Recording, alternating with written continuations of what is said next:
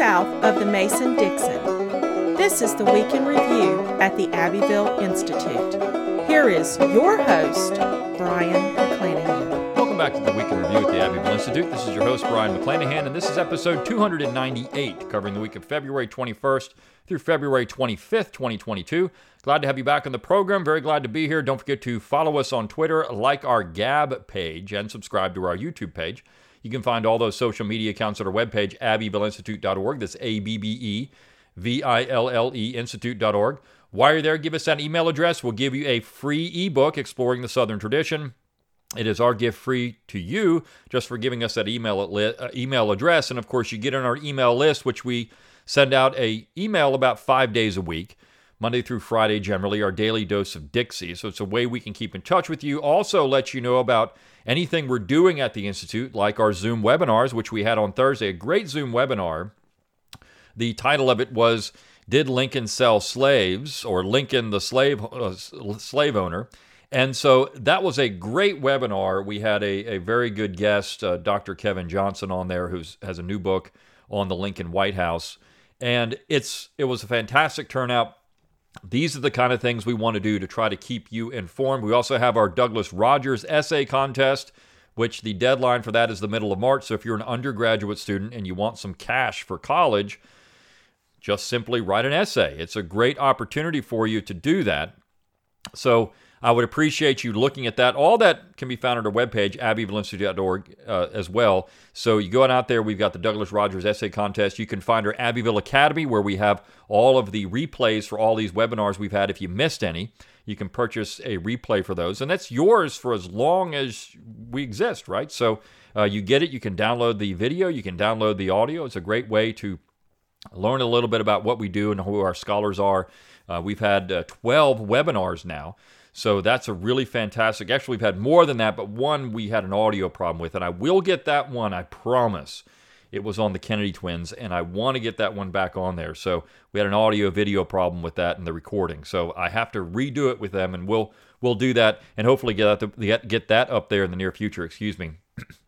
also, download that mobile app on the webpage. Click on the mobile app at the top of the page. Just go to your uh, Google Play or your Apple Store and look for Abbeville Institute. You get the mobile app free of charge, free of charge for the mobile application. It's a great win win for you. You can get our lectures there, our podcast, all of our articles. So it's a mobile access to the website. And again, free to you. Now, that said, everything we do is supported by listeners, readers, people that support the Institute. So we exist on your generous contributions alone. So if you like all these things, we are a 501c3 nonprofit organization. So you can submit a donation. Just go to abbevilleinstitute.org, click on the donate tab, or click on the donate button right there, and you can give us some money. You can give us an annual gift, one time gift, monthly gift. And no amount is too small, right? We do appreciate every contribution. So if you're on a tight budget, but you really like it, and you want to give us five bucks a month, two bucks a month, three bucks a month, whatever you can can give to the cause, we appreciate it. We've got all kinds of plans for things moving forward. So all of it takes money, though. We've got opponents with a lot of cash and we need more of it to do some of the things we want to do. So, videos are a real key for us. We also have the Abbeville Press, which we're working on, a lot of great books through that. So, a lot of things in the works for the future. But as always, rate, review, and subscribe to this podcast. Share it around on social media. Share our articles on social media. We may not be on Facebook anymore, but doesn't mean you can't share our material on Facebook. So, do that. Let us let people know that you like the Institute. Get our embroidered material. Just go to that shop tab. You can advertise the Institute that way. So, lots of great ways to let people know you like us and you like what we do. Okay. All that said, I actually want to start this week with a piece from a first time writer for us that we published on Thursday. And I want to start with this piece because it really exemplifies what the Institute is all about. If you go out onto social media and you go around the world, and all of us do, Many people feel so isolated and alone in their views on Southern history, Southern tradition. Now, maybe if you're in a small town in a very tight knit community and you've got a good social network, maybe you don't feel that way. But I know a lot of Americans feel alone. I know Don Livingston himself has shared this story with me, and of course, he's the founder of the Institute. And he said, you know, when I was growing up, they played Dixie when you flew on an airplane and you got to Atlanta, flying into Atlanta. That Dixie came over the came over the speakers, and I mean, it was something. It was, you know, you just felt like you're in the South. And his wife used to call the Confederate flag the Dixie flag. And I mean, that's what it was. It was an image and it had its own identity, its own feeling about it, right? There was a separate culture, a separate people. This was something else. And I think for many of these people growing up in that, they never thought it would ever go away. But really, beginning in about the 1990s, you started to see all of that disappear, all that regional distinctiveness, all of the beauty around that just became ugly to everyone. I mean, Ben Jones talking about when he was in the Dukes of Hazzard and uh, they would drive the General Lee down through Atlanta, and all the people that would, hey, yeah, Dukes of General Lee, yeah, all, I mean, black, white, it didn't matter. People loved it. It was a symbol of the South. And somewhere, because of education, sometime, it really began in the 60s moving forward, all of that came to mean bad. All of these things came to mean evil. And so anybody that likes these things very much feels alone. And I, have told the story. I had a colleague that had the book, The South Was Right. And I remember seeing it in his office. And I said, Yeah, you know that. And he, it was kind of like a, a code word. He saw that. I just saw the spine. You can't see anything. I saw the spine. But because he had that, either the person has it because they hate the South and they just wanted to laugh at it or they like it. So you kind of have to ask a few questions. But he liked it. And so there's an in, right? It's kind of a kind of a uh, you know this is my this is my in card you know this is my membership card to this so or there's other books that can do that as you see them with people but that's kind of where you start feeling people out you can't just be someone that's open about these things all the time anymore because of the environment in which we live. And it's a sad thing because being southern is great. Uh, being uh, enjoying the southern tradition is a great thing. Uh, it's it's got such beautiful parts to it. It doesn't matter who you are, black or white, where you come from, where you live. We've got people that support this organization from all over the world, all over the United States, all over the world, and we get emails all the time. I really came across I, there's so much about the Southern tradition I admire. There's so many things. We all know there's bad things about traditions. We all know that, right? We all know there's things we're not looking to emulate or or really champion anymore. But I, I, as I've said on this show for now nearly 300 episodes, a lot of that is not Southern, anyways. Jim Crow originated in the North, for example. I mean, a lot of those things came out of a different mindset than the South. And racism was not uniquely Southern. I mean, that's not the Southern tradition. The Southern tradition is other things. And so there's a lot of things that we talk about, and there's a certain identity to it. It's not identitarian politics, but there's a certain identity to it, a tradition, a culture that people in an area gravitate to. It doesn't matter where you're from, this is what you gravitate to. And so that's what the Institute is about at, at, its core. I've said on this show, I started saying it a long time ago, but the South is America. And there was a time that people recognized that when Jeffersonian America dominated and people thought of America as the South. That's what they thought of America. Now, the New England version of all of this would be against that entirely. And to them, the South would be, or I'm sorry, the United States would be uh, John Brown and Abraham Lincoln and Puritan New England. It would be John Winthrop, shorn of all the religious stuff, but the political side of it. It would be Daniel Webster's vision of America. That would be America if you are looking at it from a New England perspective. The Pilgrims, not Jamestown. And that has filtered, of course, into elements of Protestant churches around America.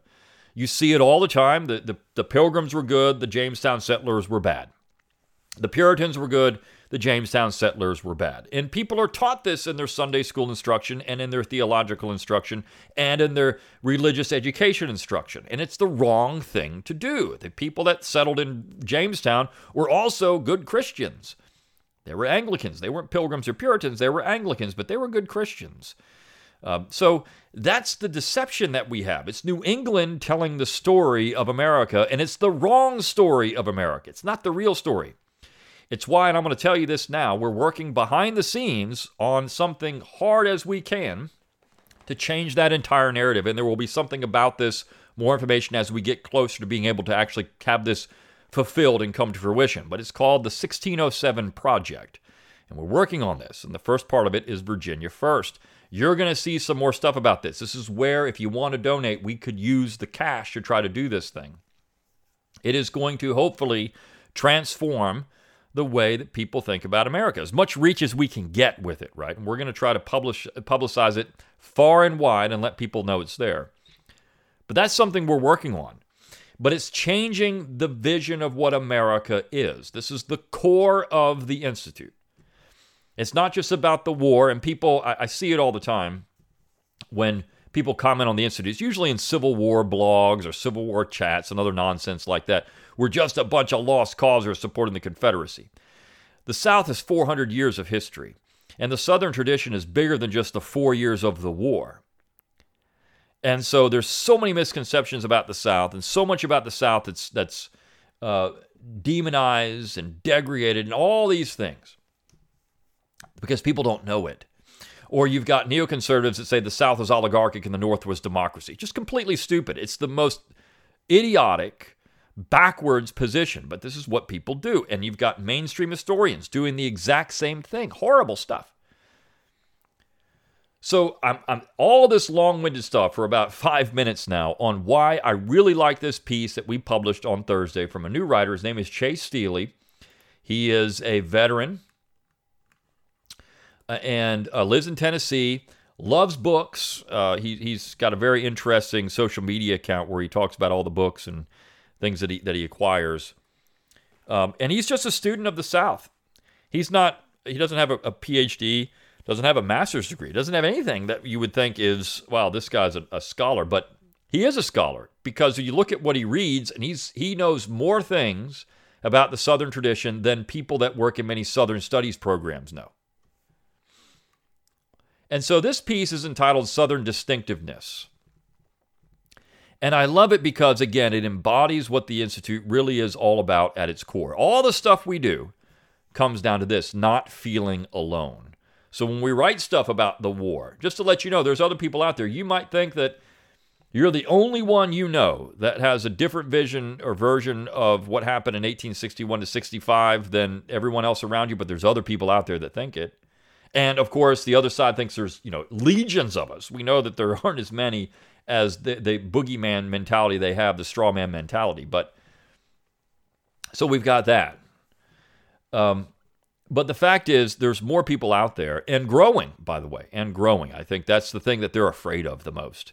There's more people and we're growing, and there's more of us than there used to be 20 years ago. There's not as many of us that there was at one time in America. That all kind of, I mean, because of education, but people are starting to find things because they're thinking to themselves, this isn't right, right? This this story that we're getting in, in K through 12 and college, there's got to be more to this. Curious minds want to know. There's got to be more to it. So this is I'm going to read this piece because it's really good. It's not long. It's really good. He said, "Have you ever accidentally used the wrong mushrooms in a recipe, inducing you to think the South is some type of hallucination? Me neither. I reckon we aren't enlightened enough to grasp such concepts. Until recently, I never pondered ideas like regional consciousness or Southern distinctiveness. Truth be told, provincials seem too overdressed to feel comfortable among me, my hand-me-down vocabulary, and not a not a soul told me Albion planted a seed. I wasn't around when that seed grew from a young whipper sapling into full grown, yet I am acquainted with its peculiar southern fruit. Growing up in Tennessee, being southern was run of the mill, the raw state of being for everyone I knew, like the fish water thing, not discussed or considered as far as I'm aware. But owing to several early encounters and six years in the Army, I knew being Southern was concrete enough to scrape your knee on.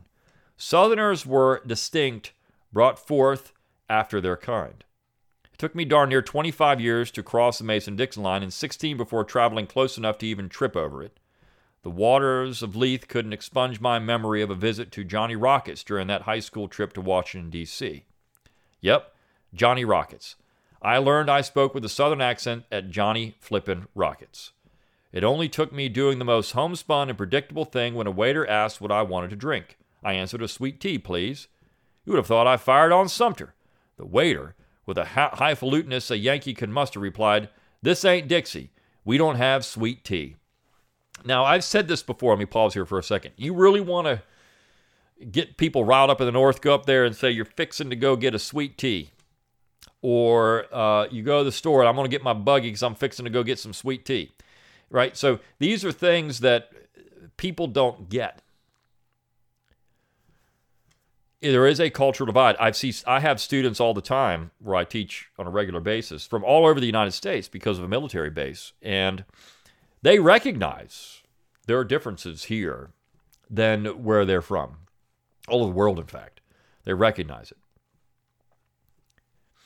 So he said, Let me tell you, my neurons well, well nigh cease firing. Dixie? What does that have to do with sweet tea? What kind of establishment doesn't have sweet tea? I didn't tell this Johnny definitely not a Reb Rocketeer where I call home.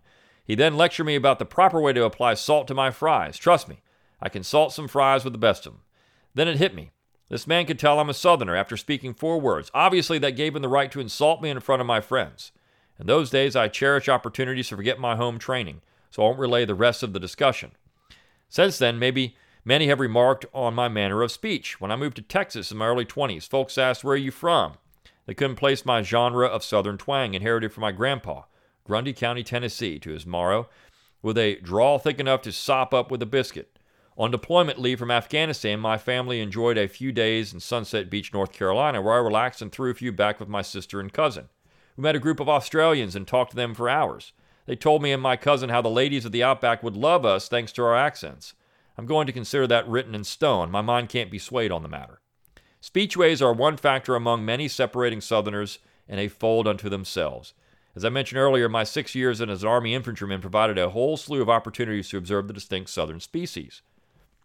On the first day of basic training, with some call boot camp, I was given the nickname Tennessee by a giant ex football player from Alabama, and it stuck the whole 16 weeks. This is the first time I met a Hawaiian, someone from Boston, and a host of other places, but most were Southerners. It was the same when I made it to my duty station at Fort Polk, named after Lieutenant General Leonidas Polk in Leesville, Louisiana, at the time home of the 4th Brigade Combat Team, 10th Mountain Division, where I was assigned to the historic 2nd Battalion, 4th Infantry Regiment. My company's captain was a Southerner. My first sergeant was pure Louisiana. I wager his blood type was either gumbo or etouffee. My platoon sergeant dang near as rugged as that old cross, was one part war eagle, one part long hunter, and the rest, whatever you get when you mix Alabama and red man with coffee as black as John Brown's soul. The Southern fighting man is a stereotype for a reason. Of course, my platoon was populated with men who weren't Southern, but there was no Yankees amongst our ranks. Shoot, the upstate New Yorkers were more rural than I was. My six foot four brother in arms, raised on a farm in Iowa, knew more about the agrarian lifestyle than I did. And even though we were close friends, that remained there remained a cultural gap. In my experience, Southernness is not simply a rural city divide or agrarian versus industrial. Being Southern is something I recognize when I see a familiarness, even when it applies like a case of deja vu. A Southerner can still spot it. James D. Davidson expresses this Southern familiarness or camaraderie in his 1836 diary. He writes, quote, Mine host is an old Virginian, and when he found that I was a Virginian, he almost embraced me. A Virginian of the South or West will greet with a welcome Virginian eh, wherever he meets him. They seem to be proud of the name. What Davidson says of Virginians, I find true of most Southerners. Anytime I spotted an orange power tee on someone's hat in Louisiana or later one stationed in Hawaii, I'd always started a conversation. In my pre Army days, I spent a few years in East Texas, and I'm confident the majority of grunts are Texans, so I had an immediate connection with the Texas with the Texans in my unit mostly talking up Tennessee's role in Texas history and arguing over who could claim the real UT. Texans and Tennesseans both loved and took pride in their states. On any given day, you could find a guy in the barracks parking lot practicing roping with what resembled an Appalachian reindeer Christmas decoration, as others spoke of high school football glory days, bow hunting, philosophizing about what qualifies as real country music, and who they would find who they would fight in a hypothetical civil war. All the Southerners said their state. Like some hillbilly Jonah, you couldn't flee Southern culture in Hawaii either. Southerners can't shed what makes them Southern when they move to strange lands like some fork tongued, cold blooded creature.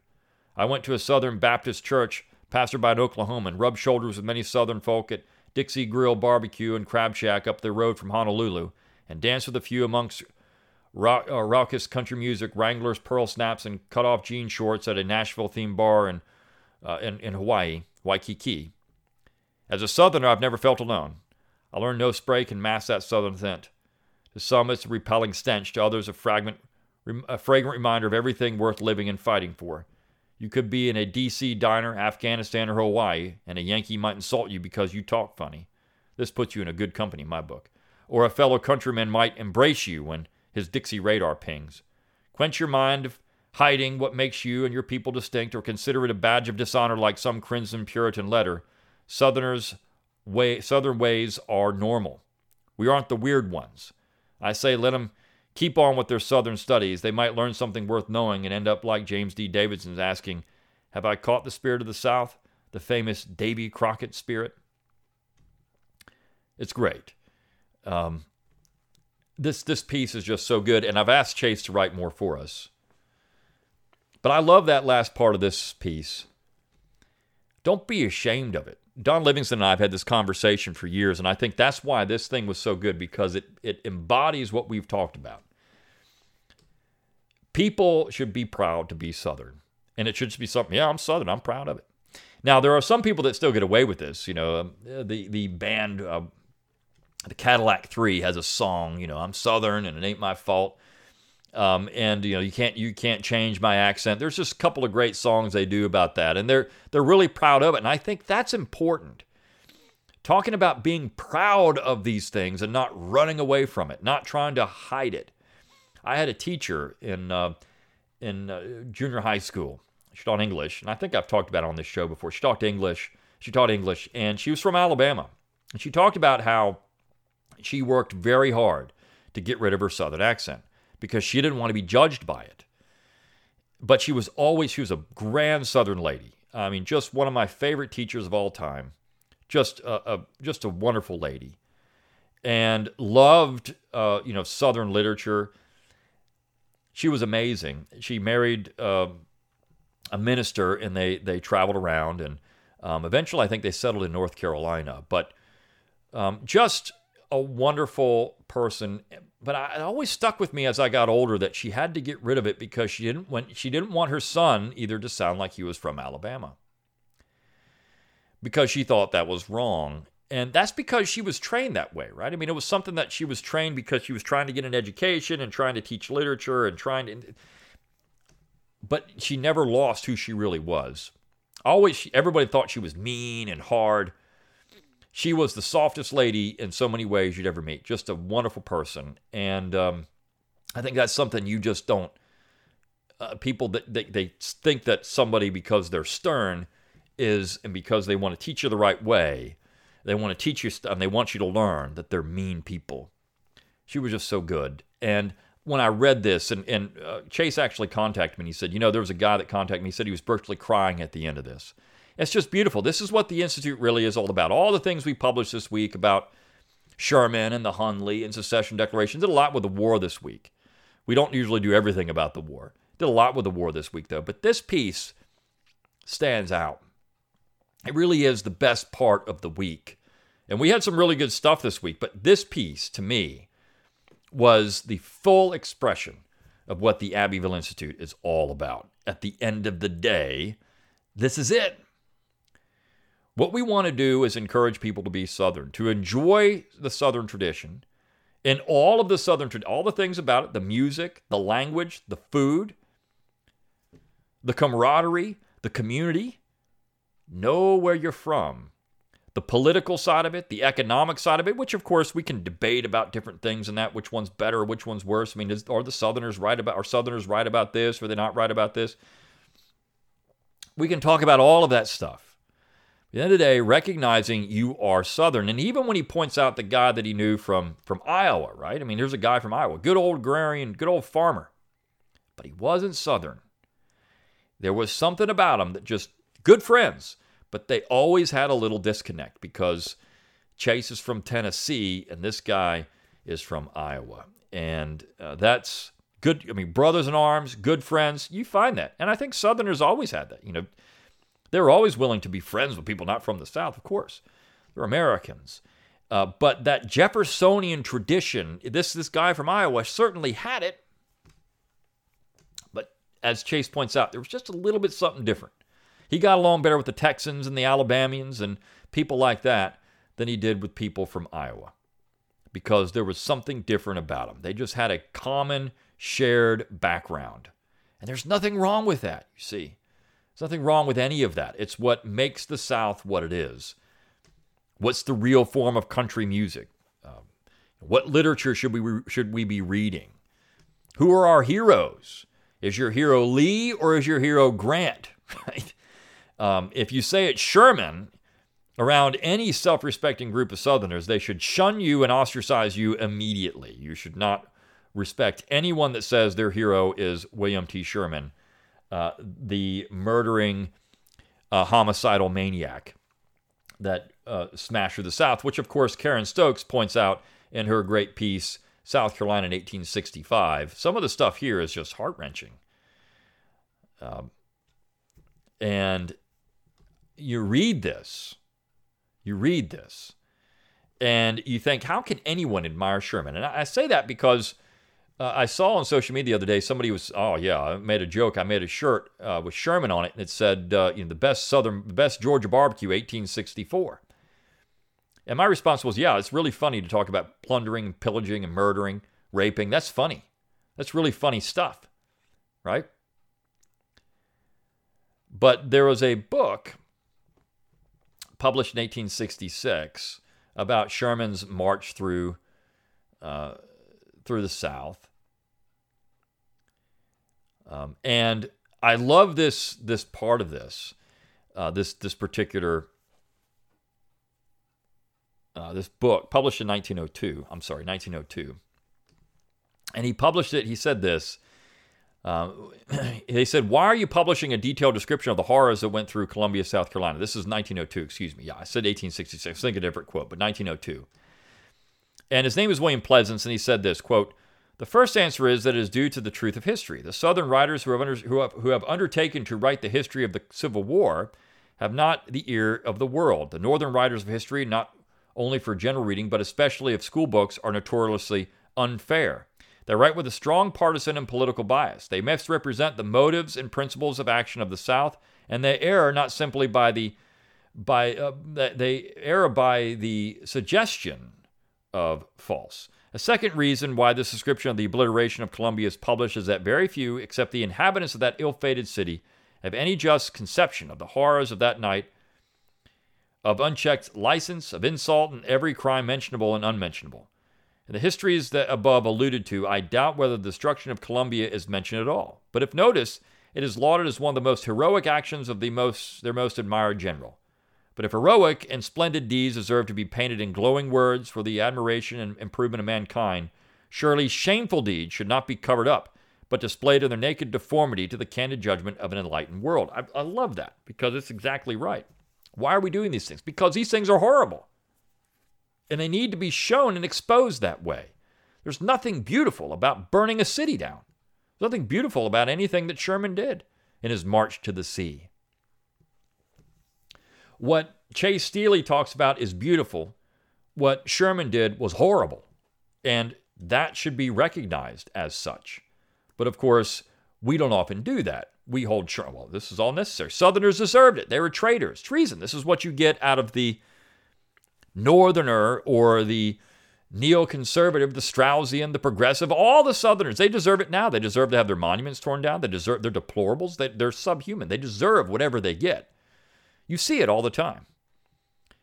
These people deserve all the bad things that happen to them. There's nothing good that these people deserve.